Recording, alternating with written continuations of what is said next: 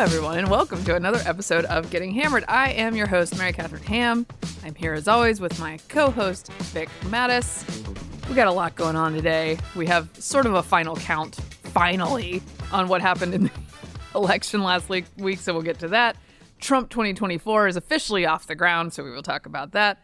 And DeSantis polling and responses to Trump, such that they are. More ground war in Europe. Got a little dicey this week. And Vix and my regrettable majors. Actually, you weren't really this week. We'll No, talk. I we'll, was we'll not do- a- you're hmm, better than I am. All right. You di- you majored? Oh yeah. Okay, We'll you get must be to the it. only successful That's one. a- that's a You're teaser. The only successful one. Okay, sorry. What are we talking about? So we're gonna talk about those things. First off, how you doing, Vic? I'm doing fine. Every morning I weigh myself, and it's a struggle. Don't don't do it every day. It's really I do it in the morning at a certain time, and that weight that I had lost post oral surgery is just coming just- back. It turns out the applesauce soup pudding diet really works, I mean, makes sense. but you're I was incredibly unhappy. But I felt great. If that makes any sense, you now- can feel feel you- great, but be miserable. Well, the famous Kate Moss quote: "Nothing, Oh. nothing, nothing tastes as good as skinny feels." Oh. Now, that is an unhealthy approach to life, everyone. I do not endorse that sentiment in any way, shape, or form. I eat a lot of really good food. And you should too, Vic. Well, I was Don't thinking, be miserable. I was, Don't live like a model. Okay, you know what I was thinking? I was thinking that my focus should be quality over quantity. And then I'm like, who am I kidding? I want a lot of quality. Like, Yes, I want we- I want a great quantity of good quality. That's what I see. And all, all I can think of is I realized at some point in the last couple days, I'm basically li- living Liberace's mantra. Do you remember what he, what he said? When he said, "Too much of a good thing is wonderful." Is you know, we said that. You can like only imagine. There's a there's a that's Dol- me. There's That's a me. Dolly Parton clip where she says, "I guess I could get by with less." She's talking about her look. I guess I could get by with less, but I like more. That's how I am. Uh, That's how I feel about my children. ooh, ooh, ooh, that's, that's a very deep take. How are you? Speaking of which, Good. I was just saying I like more children, guys. It's not controversial. All right. I'm good. Last night, pregnant brain struck again. Again, guys. oh, what did you do? I showed up for a 7 p.m. event at 4. What? Yeah, I looked great, but now You were off by three hours. I was off by three hours. Now, Were you thinking that was like an early bird dinner? no, I was like, I was actually, I thought it was weird that this event was from four to six. Oh but I was excited because then I could just go home and go to bed at my normal pregnant bedtime. No. What happened, what had happened was, and I'm not crazy because I, I did fear that I was insane. I was like, why would I get here at this time? I had received an invitation that had the Pacific Standard Time for the event That's their fault. on it. That's their fault. And then once I RSVP'd, I got a follow up that had this the real time, and I missed the follow up. Thank you. That is correct. That is real time. You know, EST should be R- The R- real time. RST, real standard time. I know it's so elitist of all of us. So elitist. so elitist. East Coast elitist. Yeah. Yes, so I goofed that up, but you know what? It's okay. I was picking up a friend, and I was I sat in my car for a while and did some productive things. For working three on- hours. No, no, no. She was oh, she was occupied for a while. okay. So, and again, moms will understand this. Mom of three, you just sit in the car and listen to a podcast by yourself for an hour. This is not the worst fate in the world. Yeah. like check some emails, catch up on things. It was fine. It was fine. And then we went and uh, ordered some takeout and hung out with my friend, and then we went to this event. So it all it all worked out okay. Now I will say earlier in this pregnancy, when I should not have been afflicted so much with pregnant brain, I missed an event. I went to an event several days early, so I'm improving actually. If you look at it that way, missed it by days before, missed it just by hours this time. Soon minutes. But I got I got to go. Good. I stayed up until, you know, the ripe old, ripe old time of ten thirty. Oh, that's It's like crazy. that's even past like my. It time. was crazy. It, I had a crazy night, Vic. Oh, I'm I'm done now. Like by ten. It was good. Wrapping things up. All right. So, shall we to the news? Let's do it.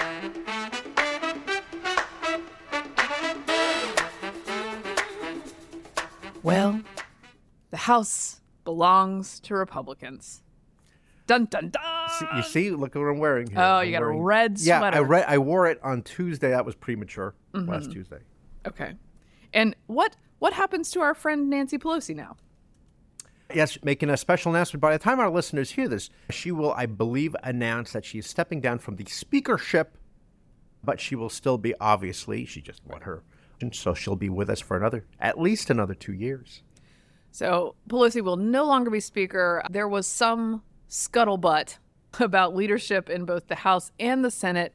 I gotta say, Vic, leadership fights are not my kind of news. Palace intrigue, not, I not your thing. I can't. I'm. I cannot sustain interest, even when I'm like, so after a big loss or something like this. It's like, okay, well, someone should pay a price for this. Mm-hmm. I understand that. We want accountability. In the House, Kevin McCarthy ended up winning Yeah. the speaker or the yeah speaker of the house election in the senate mcconnell much maligned by many on the trump wing of the party nonetheless won against a challenge from rick scott of florida. The problem with rick scott's argument is you know this election didn't go great.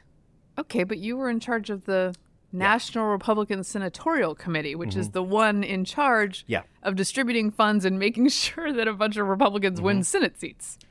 So, $181 million, I believe, that he had spent by midsummer on a get out the vote effort connected to texting to get out. And that did not really pan out the way he was hoping. And so more money had to go to a lot of these races.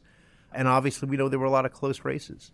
I mean, he's not the only one to blame, but no, obviously, But it- it is, in it. It's difficult to make Yeah. the argument that you're the guy who's going to fix the problems when you were the guy Yeah. in charge Yeah, of the thing. And, and this is why people are also upset about House leadership as well, right? Kevin McCarthy and I guess Tom Emmer, who's going to be the uh, the whip. So it was it was a big it was a big day for uh, establishment Republicans. Everyone people in were hoping every- for everyone you know- remains in place. Yeah, that that's right. I think so. The number now is two eighteen, right? That's that, but Right. that's not going to be the final number. It's going to be higher than that. And so, because we love making predictions here, that's all we do. I will go with two two two, Okay, I like it. like the IHOP that, breakfast. that feels sunny at this point. I like Yeah, it. You like I like where your head's There's at. There's a couple of California races I'm still waiting. We're still waiting on, and they will be tabulated in the next few years. Yeah, and so we look forward to Mm-hmm. by the next time they were like they only serve for two years. You need to get started with this thing. It's you know, so pathetic. There was something about sorting machines, like one, or running out of toner, or whatever.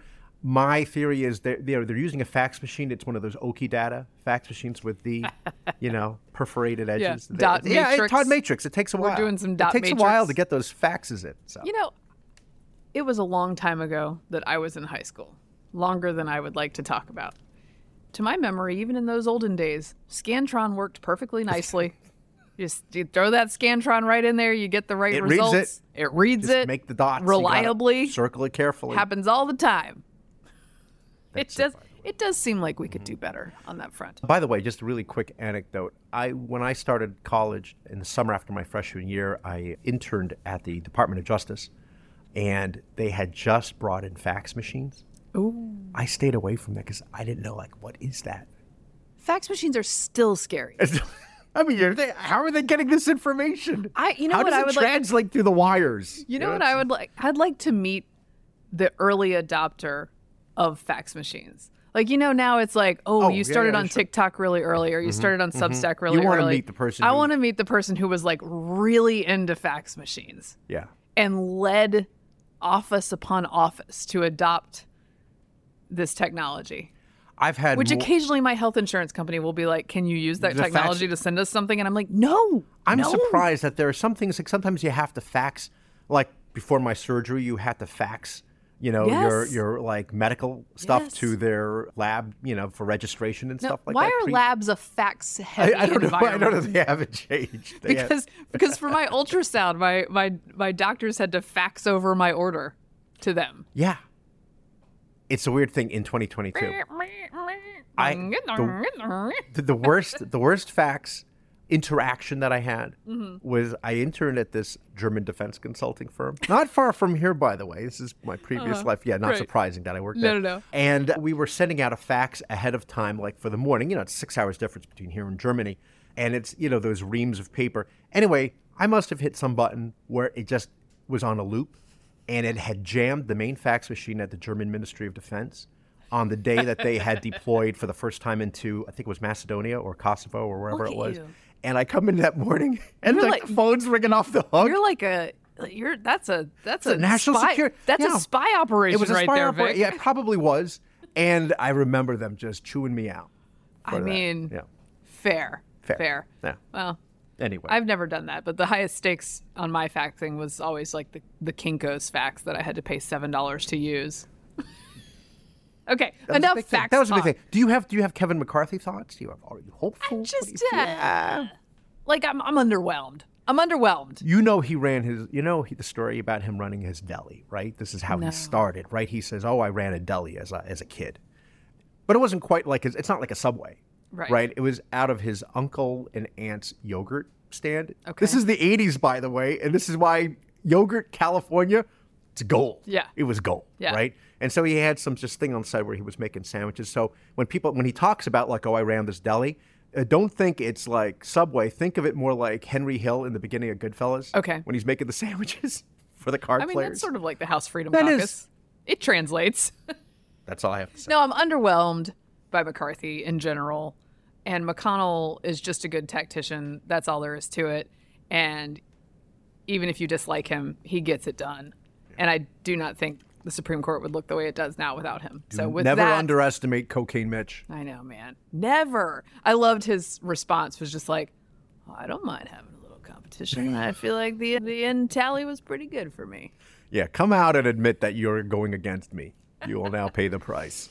Oh my goodness. All right. In future news.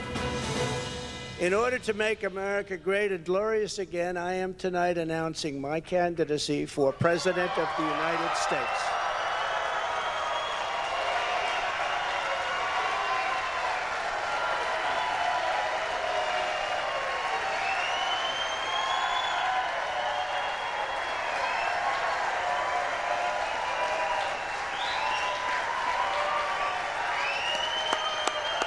Thank you, kids. Thank you. All of you. Thank you. Thank you. So many incredible friends and family here tonight. It's such a beautiful thing. It's some people say, "How do you speak before so many people all the time?" If when there's love in the room, it's really easy. If you want to know the truth, it really is. The future is now, Vic. Oh boy. 2024 is right Oh, now. no. It's already begun. Mm-hmm. How do we feel about that? Well, I will tell you, I saw, we were talking about the former president of the United States, Donald Trump, making his announcement from Mar a Lago the other day. Yes. I watched the speech. Mm-hmm. How long did you say it was? 63 minutes, 63 I believe minutes? is the tally. I fell asleep.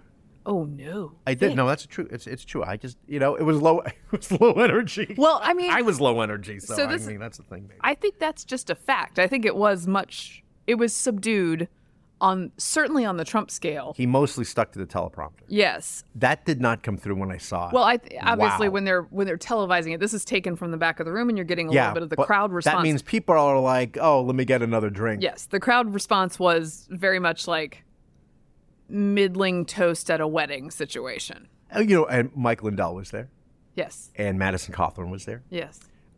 all the hits. And then, but that sound that you just played, it reminded, it's like Sinatra at the Sands. You could hear the clinking of glasses Yeah. and people are eating their veal parm. It was very it was know? very like uh this is the middle of a wedding. wow. I And even then, and you've given what, I, you know, when I, I've given wedding toasts and best man speeches and what whatnot. You do expect people to stop and keep it short. oh, I demand attention. The worst is if you start, if you start, then I mean, when you start hearing people talking, you're losing control. Yes. Yes. And you oh. have to use your iron fist. You know how I, I once gained control of a, a sort of unruly crowd. I did a, a dinner where I emceed a, I forget, it was a CEI, which is very libertarian. Everybody's like, Competitive Enterprise yeah, Institute. everybody's pretty hosed when this thing starts. And I had been warned that the crowd could get a little rowdy. And we're all sitting down and like getting everybody settled is difficult. And luckily, the organizers had told me this. And I apologize if it's at all disrespectful, but I stood up and fake sang the national anthem. And that really gets people to shut up very fast. You just do one bar, You're and kid- they're like, and then that got that got their attention. You brought it back in again. yeah. Wow. really silences a room very quickly. Uh, I have not tried that tactic. Yeah, it works. Ah, anyway, maybe scary. maybe Trump should have done that. Okay. No, th- definitely a, a a different style for him, and we've seen this before, where he sort of he goes back and forth between the I'm attacking my fellow Republicans and or Democrats or media viciously in whatever form, and then this sort of more presidential. I'm going to read the prompter. I'm going to give a State of the Union type address. Mm-hmm. I do think this one was too long, didn't serve him well, and you know, a little riffing is who he is. Yeah. And that's what the people in that room no doubt wanted, but Oh. that is not what they got on this occasion. But the problem is like he just swings back and forth. Yeah, because he'll start issuing these statements, like you know the ones that he's been go issuing against Ron DeSantis and Glenn Youngkin for whatever reasons. But then you have a situation where he gives this major speech, and you feel like the media was disappointed that it wasn't incendiary. But Yes. he was actually, but there were things he was saying that were like, oh, you know that that's good. I mean, he was talking about wanting to reverse Biden executive orders. We all feel that Yeah. way, particularly when it comes to COVID emergencies. We all feel that way. Giving back pay and rehiring or reinstating members of the military who were kicked out Yep, because they wouldn't get vaccinated. All all good things, but I imagine that DeSantis, Pence, Youngkin, whoever is going to run, will do the same thing, right? Right. We just except the only thing is he is the only one running right now. He's the only one running, and he will be running for the next almost two years. Right, we're a long way from Iowa. I did I did hear a couple of people, Trump supporters, say that it didn't feel like the heart was in it. You know, because I do think the timing of this is is a little bit of like I I don't like the way the conversation is going, so I'm going to change the conversation by making the announcement. But I don't think, that's, a great way to decide when to make an announcement. And I think it actually works against him because Mm-hmm. Trump is liable to scare some people out of the race. And he is served by a lot of people being in the race. Yeah. Because as soon as that vote is split, he's fine. That's exactly right. But I think he's probably frightening some people off Yeah. right now. yeah, I mean that was like straight out of the 2016 primary playbook. Exactly. Ju- ju- Just do the same thing, man. Yeah. All right. I don't. Did we talk? I don't think we talked about his attack on DeSantis on the show. We might not have. Okay, At least to the extent because it's you know, I mean, a long time ago, the thing that came out was De Sanctimonious. Yes. And then he really this one he wasn't subtle. This No, around. this was a, a sort of a several page press release that was like, I backed this guy when no one would. I made him. ingrates, the ingrates. And he's, you know, he's a he's an average governor, and just on Everyone and- would move to Florida regardless because of sunshine. Yes, that which was, was- all in caps. I enjoyed that. I enjoyed that. The idea that sunshine is part of the establishment aligned against Donald Trump. So he went he went after DeSantis in this in this very long release. DeSantis is literally getting ready for Hurricane Nicole while having just Mm-hmm. Conducted a, a successful election in the state of Florida. so so he's pretty quiet about this, but he knows that press is going to ask him about it because the press, more than anything, wants all these people fighting each other. So this is what his response was when he was first confronted with his first question about this. One of the things I've learned, like learned in this job, is um, uh, when you're do when you're leading, when you're getting getting things done, yeah, you take incoming fire. That's just the nature of it. Uh, I roll out of bed in the morning. I've got corporate media outlets that have a spasm. Just the fact that I'm getting up in the morning, and it's constantly attacking. And this is just what's happened. I don't think any governor got attacked more, particularly by corporate media, than me over my four-year term. And yet, I think what you what you learn is all that's just noise. And really, what matters is: are you leading? Are you getting in front of issues? Uh, are you delivering results for people? And are you standing up for folks? And if you do that, then none of that stuff matters. And and that's what we've done. We focused on results and leadership. And uh, you know, at the end of the day, uh, I would just uh, tell people to go check out the scoreboard from last Tuesday night. Check out the scoreboard. Point to the scoreboard. Pointing to the scoreboard is actually a thing that Trump should have done more often at times during his presidency. Just like, here's the economy. Mm-hmm. I'm going to shut my mouth and hang out at Mar-a-Lago. right? Like that. Yeah. That would have gone better for him sometimes. I, I think this is the right approach for DeSantis to be taking at this moment to not take a bunch of bait and start a giant, start coming up with nicknames for Donald Trump. He can wait a while. He can mm-hmm. govern his state Yeah. and get in at a later date. If he wants to get in, which I think it's fairly obvious he does. And he's right. The scoreboard makes the argument for him. It's a real challenge because he's still in the middle of serving his at the end of his first term until January, and then it is technically another four years. And people expect him to start wanting to jump in now. He cannot jump in now. That's the problem for him, right? And so it's just it's it, it's an open mic for Donald Trump. But I think But- I think that actually serves him, Hmm. not Trump. But we'll see. So the the Club for Growth, which has long been a Trump Mm-hmm. supporting organization, not in 2016, but after that, has been behind him. Sort of did some did some polling that might be a little bit of a warning to Trump. They checked out a one-on-one matchup in Iowa and New Hampshire, and found that DeSantis up by double digits in both. Now this is a change I believe from August when they did the same thing and it was it was not nearly as pronounced or Trump I think Trump was ahead. So there's been quite a shift. Let's say according to the polling memo, DeSantis leads Trump by 11 percentage points in Iowa, 15 in New Hampshire. Those numbers represent an improvement for DeSantis since August when they found a 15 point lead for Trump in Iowa and the two were tied in New Hampshire. Yeah. So that's a big shift. The issue is that that polling exists in a universe where there's a one on one matchup. And that is not the universe we live in. No, that's right. Texas too, by the way, and there were numbers that had come out of that, and I think we might have mentioned that two days ago.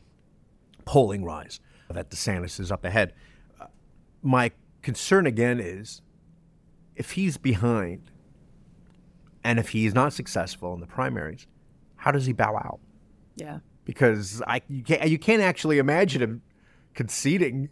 He hasn't conceded. Yeah. So I don't, I don't know what I don't know what that game plan is. Nobody wants to leave. Everybody, particularly, and this is nothing against septuagenarians, you know, but septuagenarians in power, octogenarians, nonagenarians now. I mean, you know, uh, Chuck Grassley just got another six years, and the. Democrats. Although he's very with it. That guy that guy Yeah, I jo- know. that guy amazing. jogs every I know, morning at I know, 4 a.m. I know. No, he's. I'm sure his. Of, I'm sure his blood 80 numbers are better the- than mine. Of the 89 year olds I could Yeah. elect, that's the, Yeah. that's the one I I bet you his A1C is better than mine. But and, and and for you know, but they don't want to leave, right? And Trump is going to be 78 Yeah. and going into 80 while he's in office.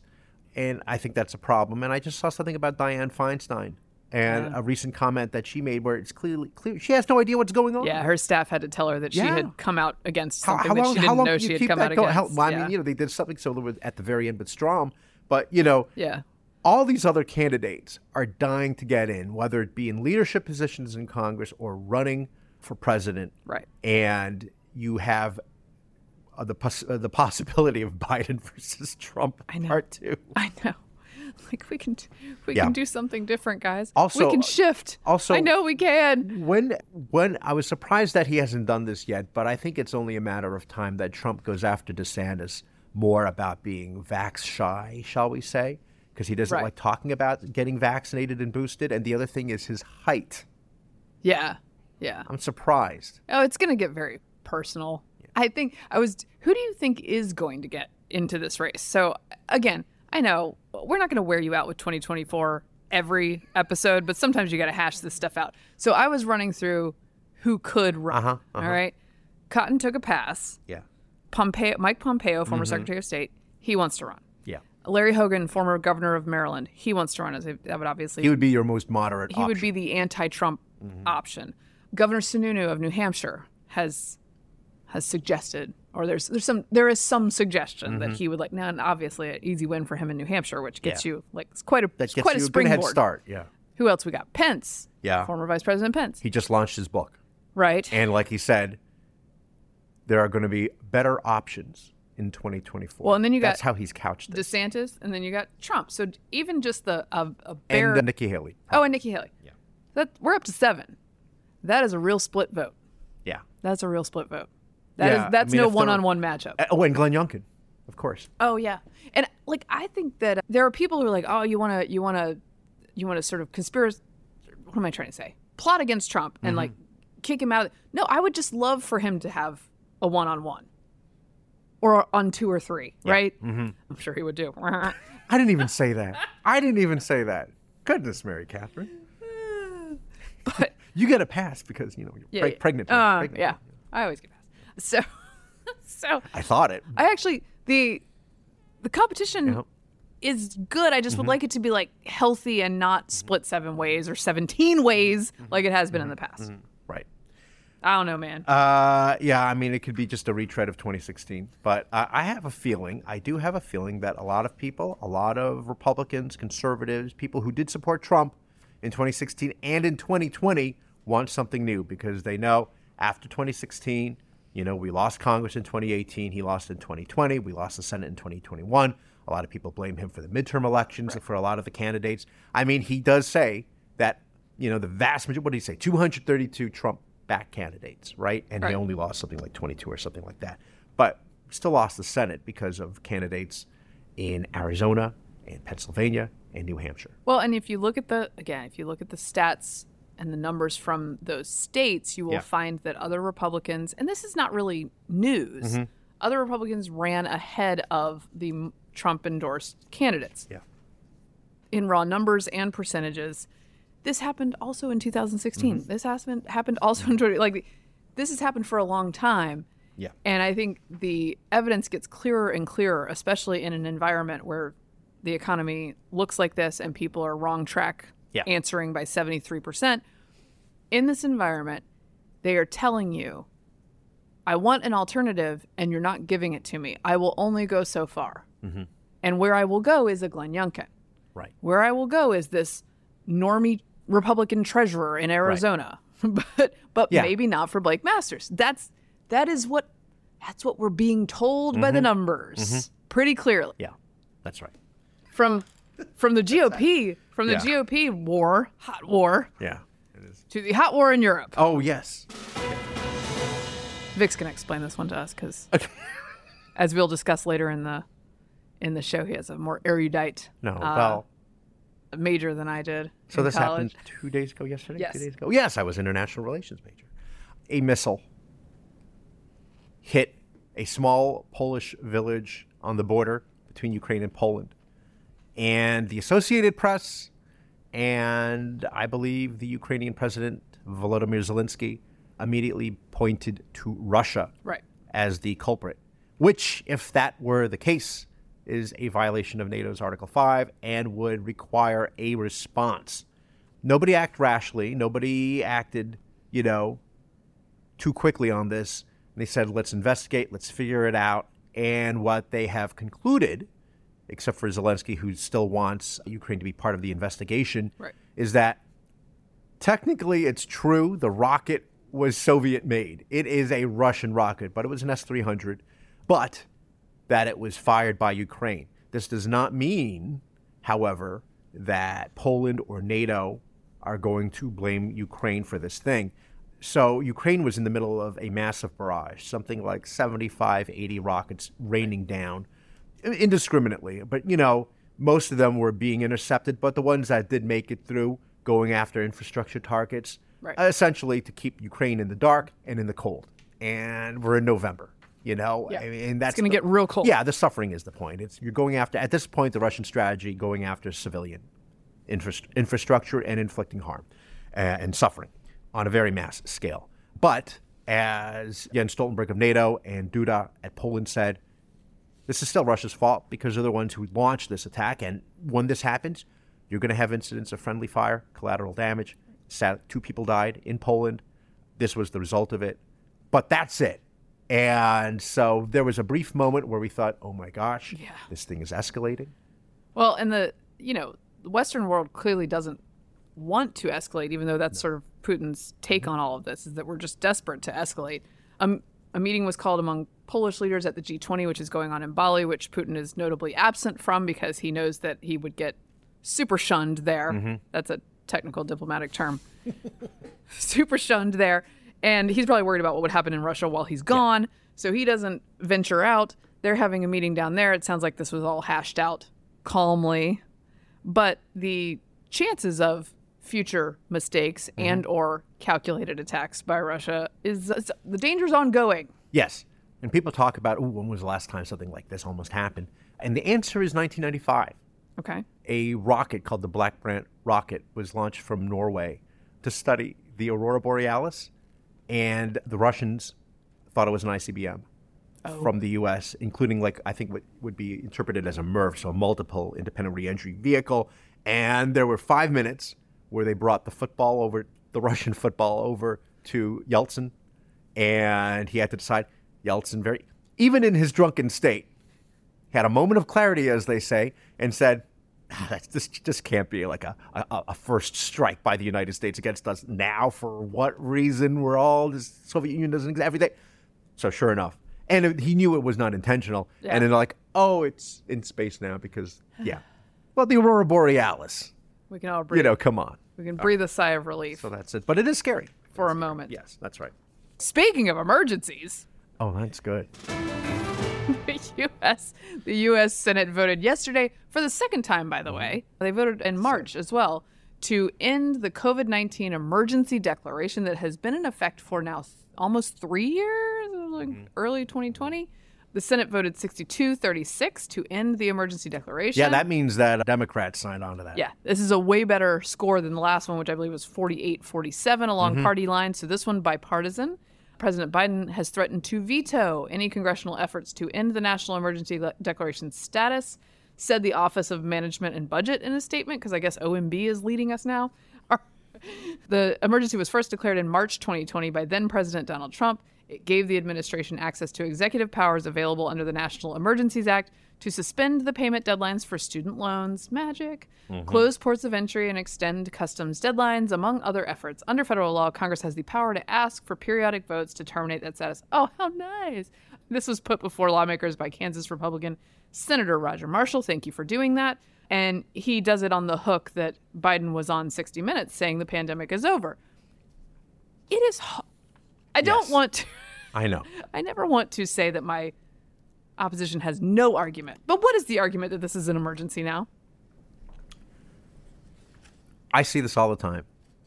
It's people saying we still have hundreds, or I believe thousands, of people dying of COVID every day and in the hospitals. But again, we really need to make a distinction between patients who are in the hospital. We had this conversation many times, and people are still fixated on this. Patients in the hospital because of COVID, due to COVID, versus going in there and they happen to have COVID, right? And people who die, but it was the cause of death, COVID, or did they have COVID when they Well, died? and we have now it can be tolded this a couple Yeah. of times. They have admitted that this is what they this is what was happening. A lot of these deaths were not Mm-hmm. they were COVID was incidental to the death, but they continue to just stir up yeah. concern about this. Now, what's interesting to me is in the OMB statement again, the OMB is, I guess, the president now. They need to preserve the ability to respond in winter when respiratory illnesses such as COVID 19 typically spread more easily. What this is, is just an admission that they want these powers forever and Yeah. they will implement them for respiratory illnesses such as COVID 19. Not like Yeah, but then that there was an argument at the uh, beginning when we and- when we didn't like yeah. really understand things and we we were in an mm-hmm. actual emergency. Mm-hmm. Flu and RSV and COVID, even combined, is not an emergency that needs a federal like abrogation of lawmaking. Right. There are billions of dollars at stake, as you mentioned, right? And yet there are billions of dollars that remain unspent in COVID funds, particularly for schools. Remember, we had all this fixation over, obviously, surface contact, having things cleaned, air, those- all those you spray bottles we funded. Yeah, things like that. And, and, and, and, and Plexiglass in a- separators. yeah, for desks. So when you eat your lunch, in between bites, you have to have your mask up for the kids because the kids were the ones at most threatened, they believe, right? The other thing is what the, the emergency powers allow them to extend the Medicaid Yeah. exceptions because and of course snap and other things where again it, there's this general idea of because of covid you can't find a job and there and therefore stay home and stay safe and the government will give you money. Yeah. but and that happened and i understand the, the the rationale for that when covid as you were saying first broke out in the spring of 2020 we're now in 2022 people are out and about. Generally i think a quarter to a third of americans are boosted I'm not even talking about the bivalent booster. Well, I'm talking course, the about like the original boosters. Well, and Other people are like, That's I'm fine. all of us have had it. Yeah. Yeah. It's like what is it? Seventy plus percent of kids have had it Yeah. already. By the way, just just a peek at some of the things that emergency situations can lead government into. This is a Fox Business story today. The Massachusetts Department of Public Health is facing a class action lawsuit for allegedly using Google technology to covertly install tracking apps on over 1 million Android phones as part of the Don't state say that. That's no terrible. as part of the state government's efforts to slow the spread of COVID-19 through contact tracing. They encouraged people to download an app and then they made that app track them alleging allegedly in this lawsuit. That is very bad, guys. You know, soon we're going to be talking about the microchip, and we'll be like, oh, yeah, you know, that was going to happen. You know, Like spyware, the the allegation spyware that deliberately tracks and records movement and personal contacts onto over a million mobile devices without the owner's permission or awareness. Tracking. Because they were just trying to keep us safe, guys. No, the tracking thing was a big deal. I remember. Be- I didn't get no contact tracing, Oh, nothing I on my a- phone. I was like, get out of here. Yeah, they will ask you. You'd go to restaurants, and they'd want to know, can I have your phone and information for, or whoever made the res- reservation for tracking purposes? And I remember because I gone to the public test site for for COVID at the time, and lo and behold, tested positive. That you get the call from public health, and they want to know everything. And the thing is, what you realize is you don't actually have to answer all their questions you know, they, they have no power. They're not going to weld your doors shut. They might like to, but they would say about your kids, where have you been in the last two weeks? Well, name the restaurants and the bars, and Nope. how many people were there. Nope. Yeah, and and also uh, they were like, and how old are your kids? What are their social security numbers? Where do they go to school? I mean, it's really quite something. Yeah, I was I was not a part of any of that. Anyone who called me or sent me a text or any email I got, I was like, nope, I'm- pass, pass, could- pass. I could totally see you just ignoring. Oh yeah, I mean, Right. can you imagine Yeah, no, you me? please. Oh, I never saw that. Sorry, government. yeah. Anyway, this will maybe go to the House. Unclear whether it goes to the House from the Senate uh, because things are just sort of, Right. sort of in flux right now. Biden's going to veto it. But that. Biden says he's going to veto it, even though the uh, the the COVID is it's over, guys. Yeah, They they are never going to let go of this. No. Never going to let go. Okay. okay. Now, because Vic so eloquently explained the Ukraine and Poland situation to us, we now know that he was he was trained well at the prestigious Georgetown University, The School of Foreign Service. not in journalism, but in international. international relations because Oh, I my huge wife and I both wanted to be diplomats and then we both failed the foreign service exam so that's how we ended up in it's journalism. notoriously hard, so don't you know? I didn't study. Well, I that went to the sounds twos right. the night before. I- That I, thought- sounds I thought it would be easier yeah I know. What led you to believe it would be easier? nobody told me otherwise. I said I've been studying for this for all four years. I can do this. Big mistake. That's the thing about that school. They should just prepare they should tell you you need to Yeah, really what what the heck was this four years for? people don't waste your time. Okay. that's what I'm saying. So there's a Zip Recruiter story about the most regretted and most loved college major. just tell us the most regretted please 44% of all current job seekers with college degrees regret their college major. That's a, that's a lot. That is. Major choice. According to a recent ZipRecruiter survey, the happiest graduates are those who majored in computer and information sciences. Ah. Get that money. And those coding great those who majored in criminology. In both groups, 72% would choose the same major again if they had to do so today. Other majors that graduates are less likely to regret include quantitative fields, engineering, healthcare, business, finance. On the other hand, most regretted majors are journalism, followed by sociology and liberal arts. Oh, that's interesting. Yes. I'm you know, sociology it's again sort of the I'm not sure what I want to do, but you could parlay that liberal arts less so, I think. Well, what But you sociology and psychology, you could parlay that into advertising if you want to get into Yeah, but what you end up parlaying it into is another load of debt for a graduate school Yeah, degree. what, what you need is the master's in sociology. Yes. So I was a journalism major. I did not know that when I sent you this story. It's a good thing I didn't add any color to the story by saying, "Can you imagine these people? who Oh pays for gosh." that? So you did. You did at the University of Georgia. Yes. You majored in journalism. So what does that entail versus like English? Well, I did both actually. So I did a double major in English and Okay, journalism. Well, thank goodness for that. and because I was like, I, I can do this thing. well, and the reason the reason that I majored in journalism, I'm from a journalism family. Mm-hmm. And I was determined not to go into journalism. I was like, I'm going to be in book publishing or something. But I knew this was a different era, guys. Different era. What's that? I knew that if I majored in journalism, I could get a job at a newspaper when I got out of school. I knew I could get a workaday That's definitely a different time. reporter job. That was a Yeah, thing. yeah. So I gra- I graduated with a with a bachelor's in specifically newspaper journalism. Does that even exist anymore? newspaper It journalism. involved a lot of faxing. and I did, in fact, get a job at a daily newspaper in a small town in North Carolina right after I graduated. And that was the plan because I wanted I wanted to actually have a job. I tried book publishing and it I found it very boring. And on two internships Yeah. at like academic presses and I was like this doesn't work for me. And so even though I was determined not to go into journalism, I did and then it was fun. So I like am. the idea of book publishing, getting into book publishing, and we obviously have friends who are in the publishing business. The challenge for me would have been I'm a slow reader. I am too. Yeah, that's kind of a problem. It's like people are like, yeah, I'd like to go into medicine, but I just don't like blood. So the journalism thing is interesting. And certainly, uh, you did the right thing by not getting a master's in journalism. Well, my didn't to dad told me that because school. my dad got a master's Yeah. in journalism. He's like, Yeah. you don't need that. That's right. That's and right. you You, know, go you to, just- you get a job. That's your yeah, master's. you learn in your job. So that's what I did. But, but that was back when you could get a job and make money being a journalist. Obviously now that's a different situation. I will say my first job I made ten fifty an hour, which was less than I made babysitting. So That you know, less. it was not- babysitting is more than that. it was true. Oh. not lucrative, but I did have a job. You do it because you love the job.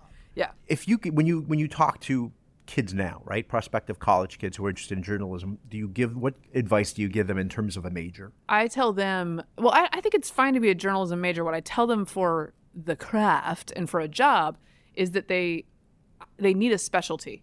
I didn't have a policy specialty when I came. I'm a generalist. I talk mm-hmm. about all the things. Mm-hmm. That's why we do this show. That's why we're journalists. But it's Be an expert. but it's We're like hard. actors. It's hard to get a job being a generalist now. If I had it to do to over be. again in this era, I would be a healthcare reporter or I would be a Yes. tax policy Yeah, reporter or something like that. I would Yeah. find a thing because it is harder to succeed doing all the things. So related to that, my advice, and, and, and you know, I saw Tim Carney was saying the same thing about not being a journalism major, be an English major. And if I can go, knowing where I ended up now, right, twenty years, twenty one years, whatever, at the Weekly Standard, another four or five here at the Beacon, I would have majored in English, and I I AP'd out of English, right, and just learning about writing and the reading. I had to. They were like, "He's fluent, reading." guys. It's fine." I was, I, I scored a five. My essay was on the color purple. Yep. How lovely. Yes, it was good stuff. There's a hey, there's some good sections in that book. But anyway, Oh, my uh, let me just say uh, the but but what you want to do is it turns out as you were saying you can major in almost anything and parlay that into a journalism job because you would bring your knowledge in science, medicine, economics, or government Right. into or politics into the job of writing and the only thing you need to know about being good at the job in journalism is the ability to write very clear and concise sentences, nothing flowery. Yep. You could do that for fiction, but for like for reporting, short, simple sentences, get to the point, and just being very clear. Yeah. and that takes effort. yeah, it does. Writing short is harder than Our writing long. Our minds don't think that. I know. Got to Uh, revise. no, I think, but this comes down to all this, all these regrets come down to what all of life's decisions come down to, and what people are really bad at doing, which is a cost benefit analysis. If you pay hundred thousand dollars for Mm-hmm. your journalism degree and you end up making ten fifty an hour, Yeah. with no in this era, no real path to move up really, or it's very hard to, and there aren't that many jobs. Yes, you are going to be dissatisfied. However, I went to the University of Georgia State School on a scholarship and didn't pay very much for my journalism degree. So when I got out and wasn't making much, I was like, this is fine. I'll do okay. And look how you ended up. More than okay. Here I am. Here I am. I am. mean, Still glad about that no debt state school degree. it it takes that was not Georgetown by the way. It takes I have my parents to thank. It it takes it, and luck. Luck is a big deal. Circumstance, right? The usual, as they say, preparation meets circumstance. Just be ready for it and take advantage of it. Also, I don't know what I'll tell my kids about college because I don't think it's the same. It's not. It's not the same cost benefit analysis now as it was when I was coming out. No. And I gotta pay I- for that. No, I'd love for all my kids to go to state schools. Right here, Virginia's great. I'm like, West West Virginia, that sounds like a nice state, girls. It's in the mountains. Very pretty up there. Mountaineer. You want to be a mountaineer? You know, I, I, and the, well, there's that, and also learning something practical, yeah. like you know, uh, plumbers, mechanics. You always need them. Well, I have three girls. They, I guess one of them could be a welder, but you know that leads to Flashdance. All right, enough. That. On that note, that wraps up another edition of Getting Hammered. Remember, you can subscribe to us on iTunes, Google Play, and Stitcher, and you can follow me on Twitter at Victorino Matus. I'm MK Hammer on Twitter and Substack. Uh, you can also follow me on Instagram at MKHammerTime, and you can write to us, and you should, at hammered at nebulouspodcasts.com. Hammered at nebulouspodcasts. You read you read that like Biden when he reads this website to go. Well, because I wanted I wanted to make sure I got it right. I was concerned that I would not get it right. By the way, we got some good feedback about the "Am I the A-hole?" segment, so we will yes. we will bring some more of those onto the show. All right.